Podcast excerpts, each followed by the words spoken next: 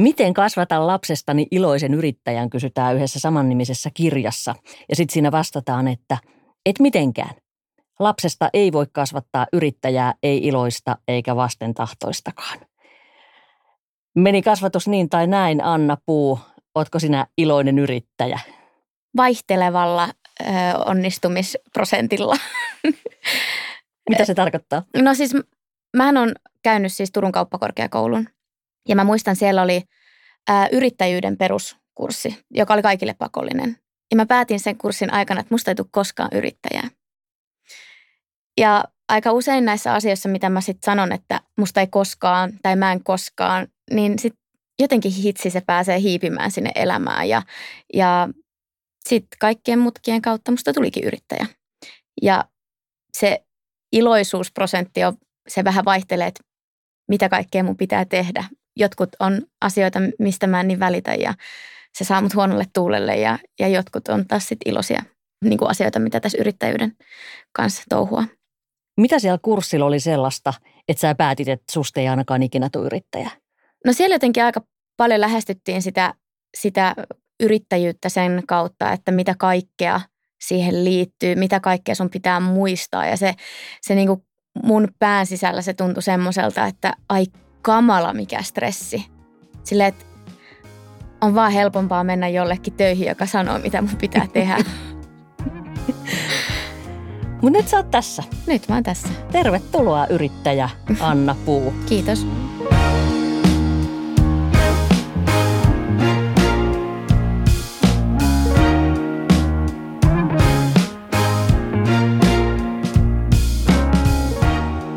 Timanttia Timanttia on podcast, jossa yrittäjät kertovat, mikä on vaikeaa, mikä vie eteenpäin, mikä kaduttaa ja mistä he unelmoivat.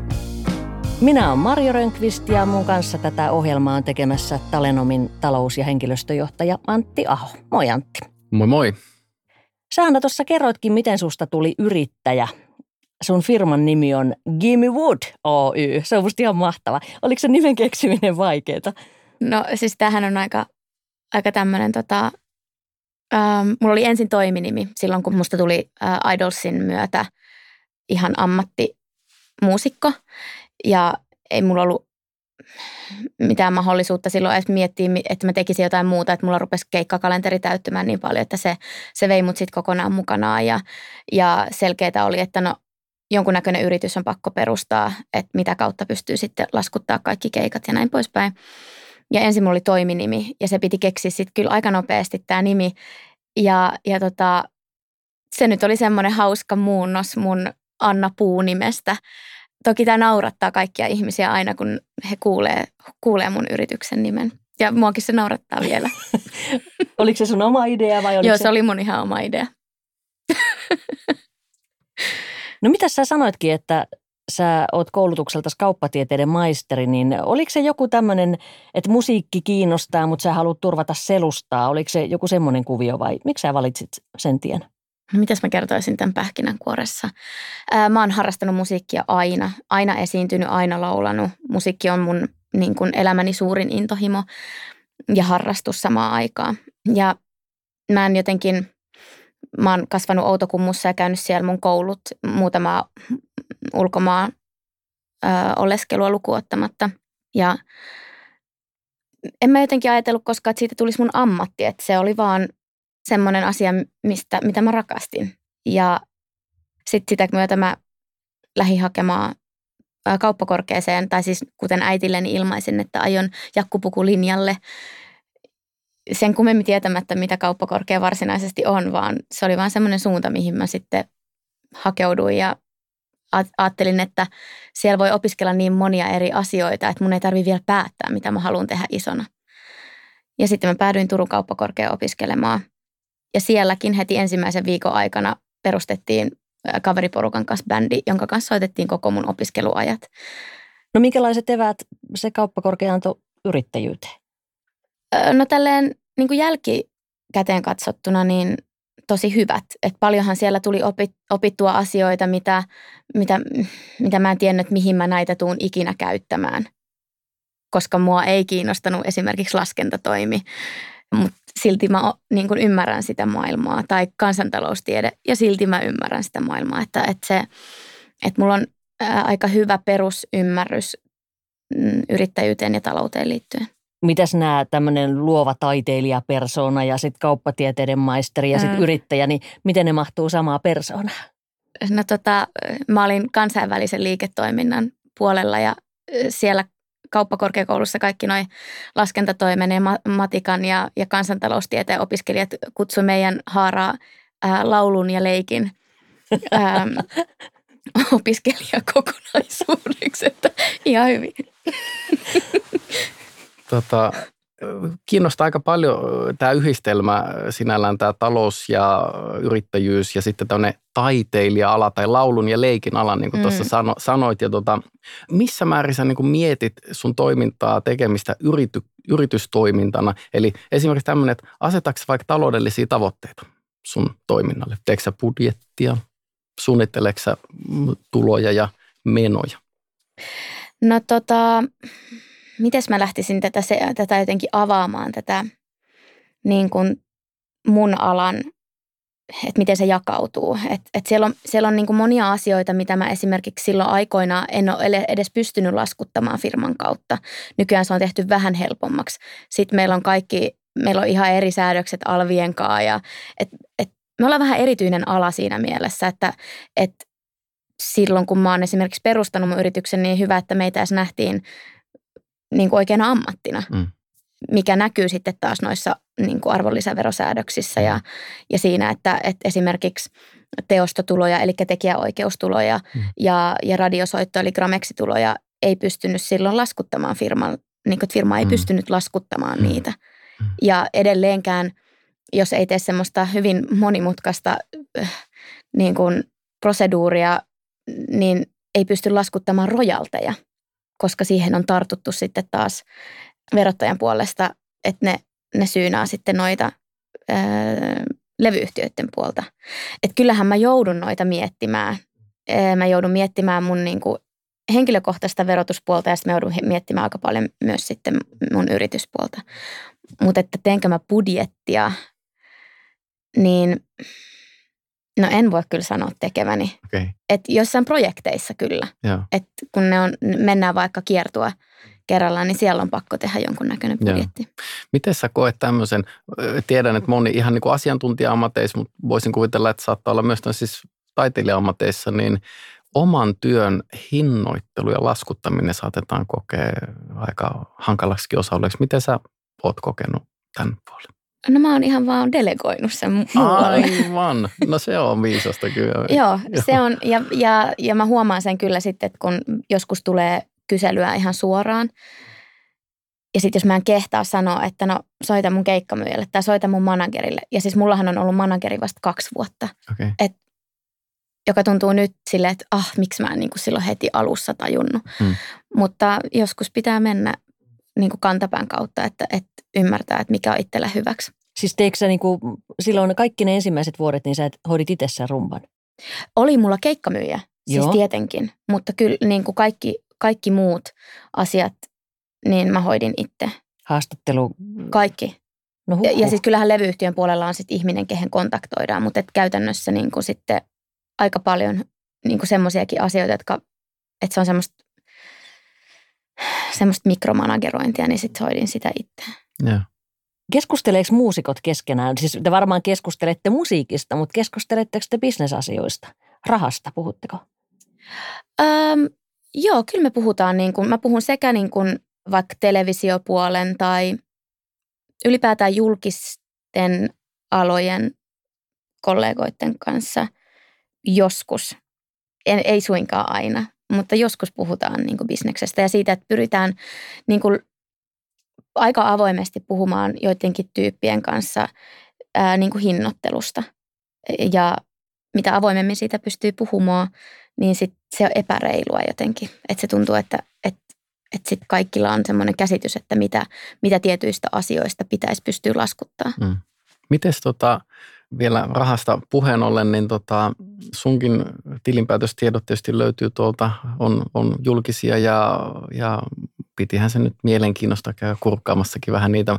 Mutta tota, miten sä itse seuraat ö, taloudellista kehitystä? Katteleeko sä kirjanpitoraportteja säännöllisesti, että miten mulla menee vai onko se vähän semmoinen, että keskitytään työhön ja siihen tulee mitä tulee? No siis mähän hoidan itse oman firmani kaiken laskutuksen, joten mä tiedän automaattisesti, mm. että miten mulla menee. Kyllä, kyllä. Ja hoidan kirjanpitäjälle kuitit ja niin poispäin, niin mä myös tiedän, mitä mulla menee. Mutta sitten mm, oikeastaan silleen, että mä katon sen tilin ää, päätöksen läpi. Mä oikeastaan niin katon silleen tarkemmin sit mm. kerran vuodessa. Joo. Ja katon, että siellä on kaikki suht ok, että siellä täsmää vaikka vuositulos ja, ja tuommoiset asiat. Ja koska sitten siellä on kuitenkin autoetu ja tämmöisiä asioita, mitä mä en sit osaa ehkä ottaa huomioon. Ja, ja sitten ja sit mä tiedän, että mun kirjan pitää vaikka maksaa mun verot ja näin poispäin. Joo. Kyllä se kauppakorkeakoulutausta vähän kuitenkin sieltä tulee, tulee läpi, että näinkin tota, syvällisesti tulee perehtyä. Tota, miten sä suhtaudut tämmöiseen, niin kuin, että jos nyt tulee hyvä vuosi ja rahaa tulee, tulee vähän enemmän kuin menee, niin säästäminen, sijoittaminen, jonkun verran johonkin sijoittanutkin, panin merkille. Onko sijoitusstrategia tai suunnitelmia? No toi on oikeastaan semmoinen asia, missä mä haluaisin niin parantaa ö, omaa yrittäjyyttäni, että, että mä oon tosi varovainen sijoittaja ja mä, oon, mun, mä ajattelen sijoittamista silleen, että okei, no mä astan asunnon.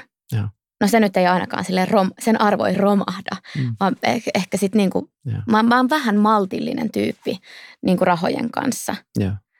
Et mun on tosi vaikea luottaa ehkä tuommoiseen niinku sijoittamiseen. Mm. Ja mä en, osaa, mä en osaa sanoa, mistä se johtuu. Ehkä sen takia, että mä en ymmärrä sitä niin hyvin. Tai että mä en jaksa paneutua siihen niin paljon. Koska sitten mä näen sen asian silleen, että jos mä vaan annan jonkun köntin – rahaa, että sijoittakaa näitä, niin mä en tykkää siitä, että mulla ei ole ne narut käsissä. Mä en tykkää siitä, että joku muu laittelee niitä rahoja jonnekin ja sitten mä en tiedä, mitä niille tapahtuu. Että mulla on, mulla on vaikea tuommoisten, tuon luottamuksen kanssa mulla on vähän vaikeuksia. Joo. No et varmaan ainut ihminen, joka kokee, kokee asian kyllä näin, että tosi monesti tulee tämä sama, että asunto ja sitten se, yli, mitä jää yli, niin se on vähän niin kuin ongelma. Että se on se... vähän, että se makaa Mä voin antaa tilillä. mun tilinumeron. Joo. Onko sulla hyvä korko Joo. Ei, mutta mä voin luvata, että se menee hyvään käyttöön. Joo.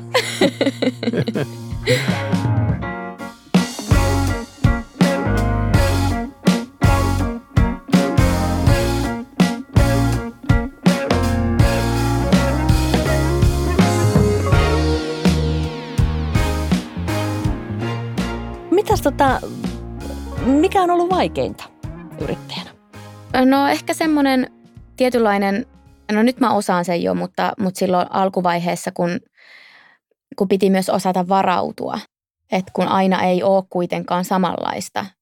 Ja, ja tota, esimerkiksi kun me jäi äitiyslomalle, niin kaikki semmoinen suunnitelmallisuus piti olla aika selkeä, että mulla pitää olla sitä bufferia siellä, että mä pystyn olemaan äitiyslomalla – ja, ja tota, se, mitä meille yrittäjille aika harvoin sanotaan, erityisesti niille, jotka harkitsee vaikka raskaaksi tulemista, on se, että, että meidän äitiyspäiväraha ää, muodostuu siitä, paljonko me maksetaan yrittäjäeläkettä.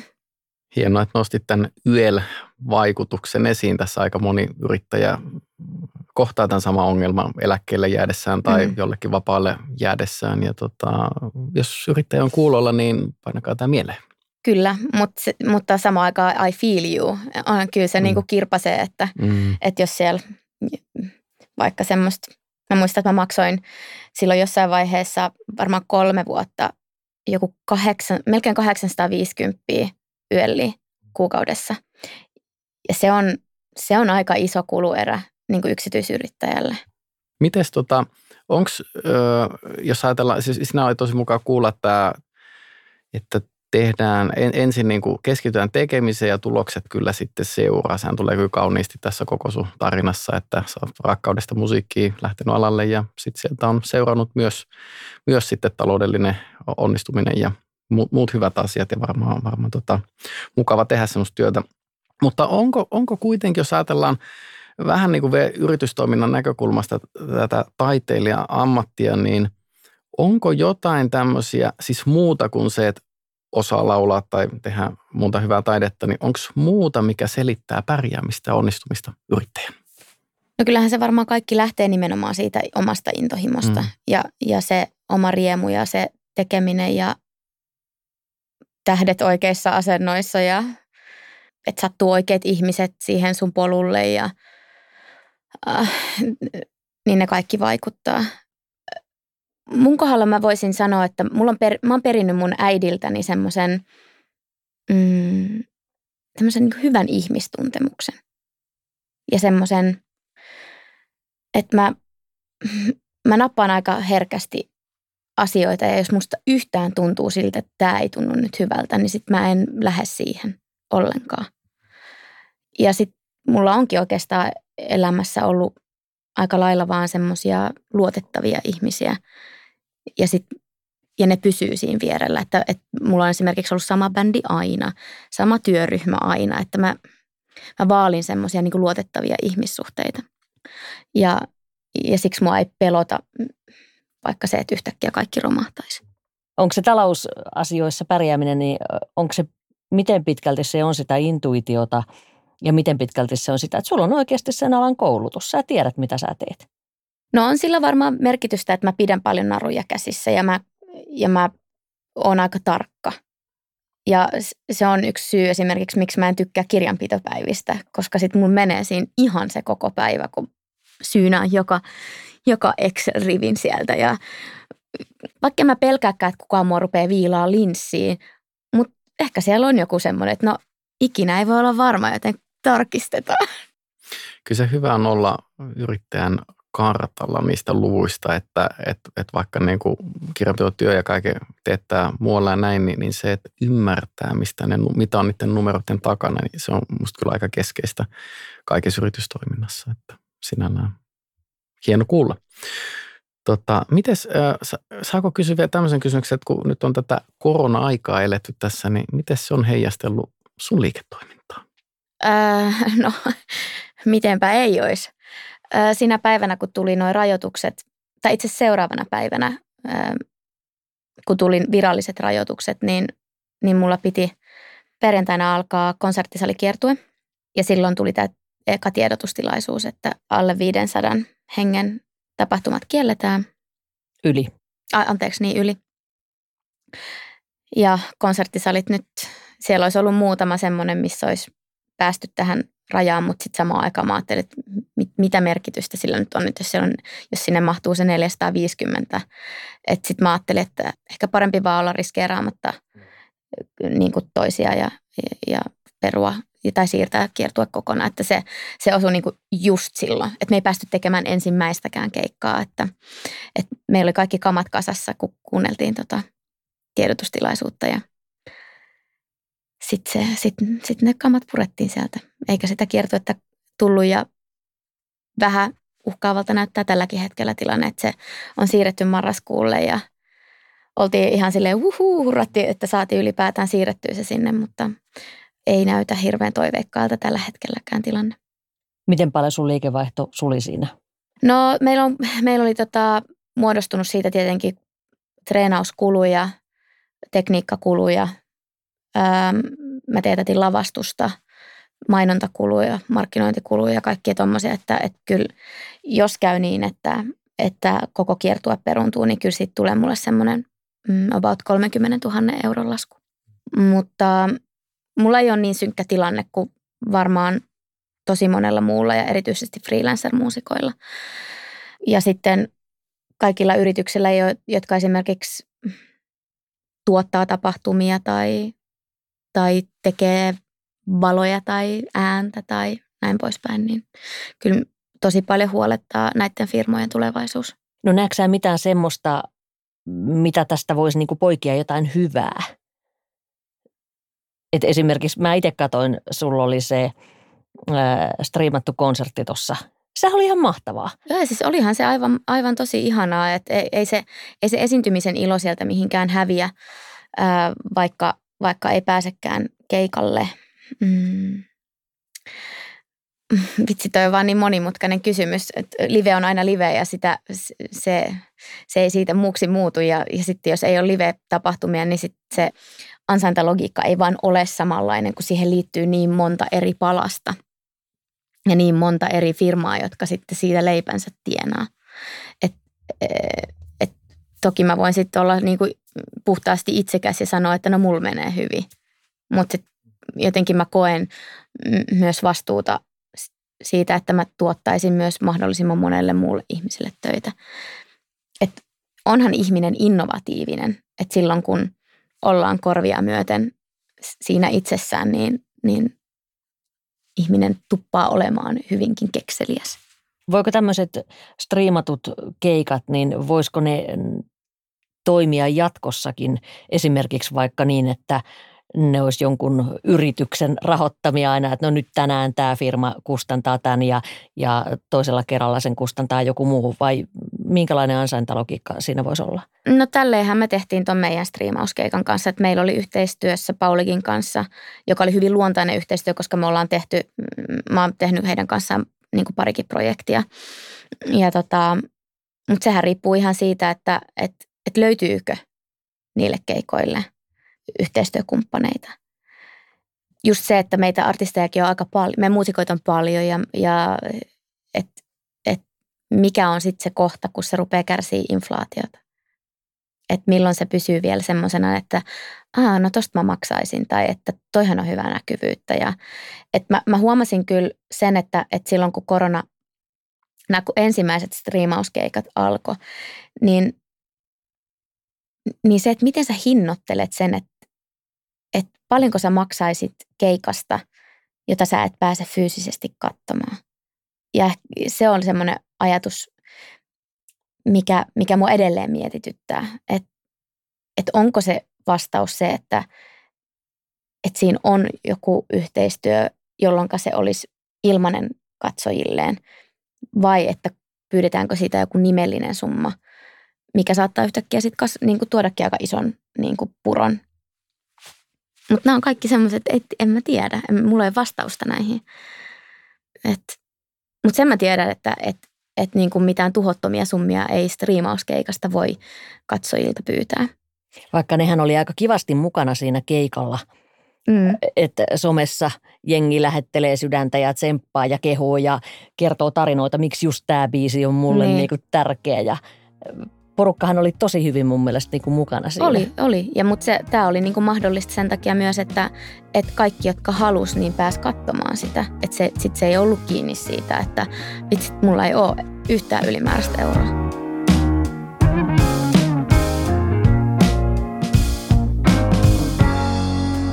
Timanttia, timanttia.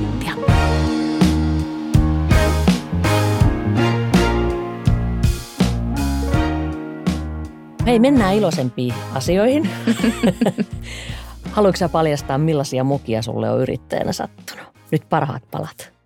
Öö, no, on mut heitetty joskus pois alvirekisteristä, koska en ole saanut hoidettua lippulappusia ajoissa mun kirjanpitäjälle. Et kyllä ne mun omat mokat on ihan täysin kiinni siitä, että mä, mä niinku lykkään jotain asiaa niin pitkälle, että sitten sit mä saan niinku tommosen raipaisku sieltä toisesta päästä.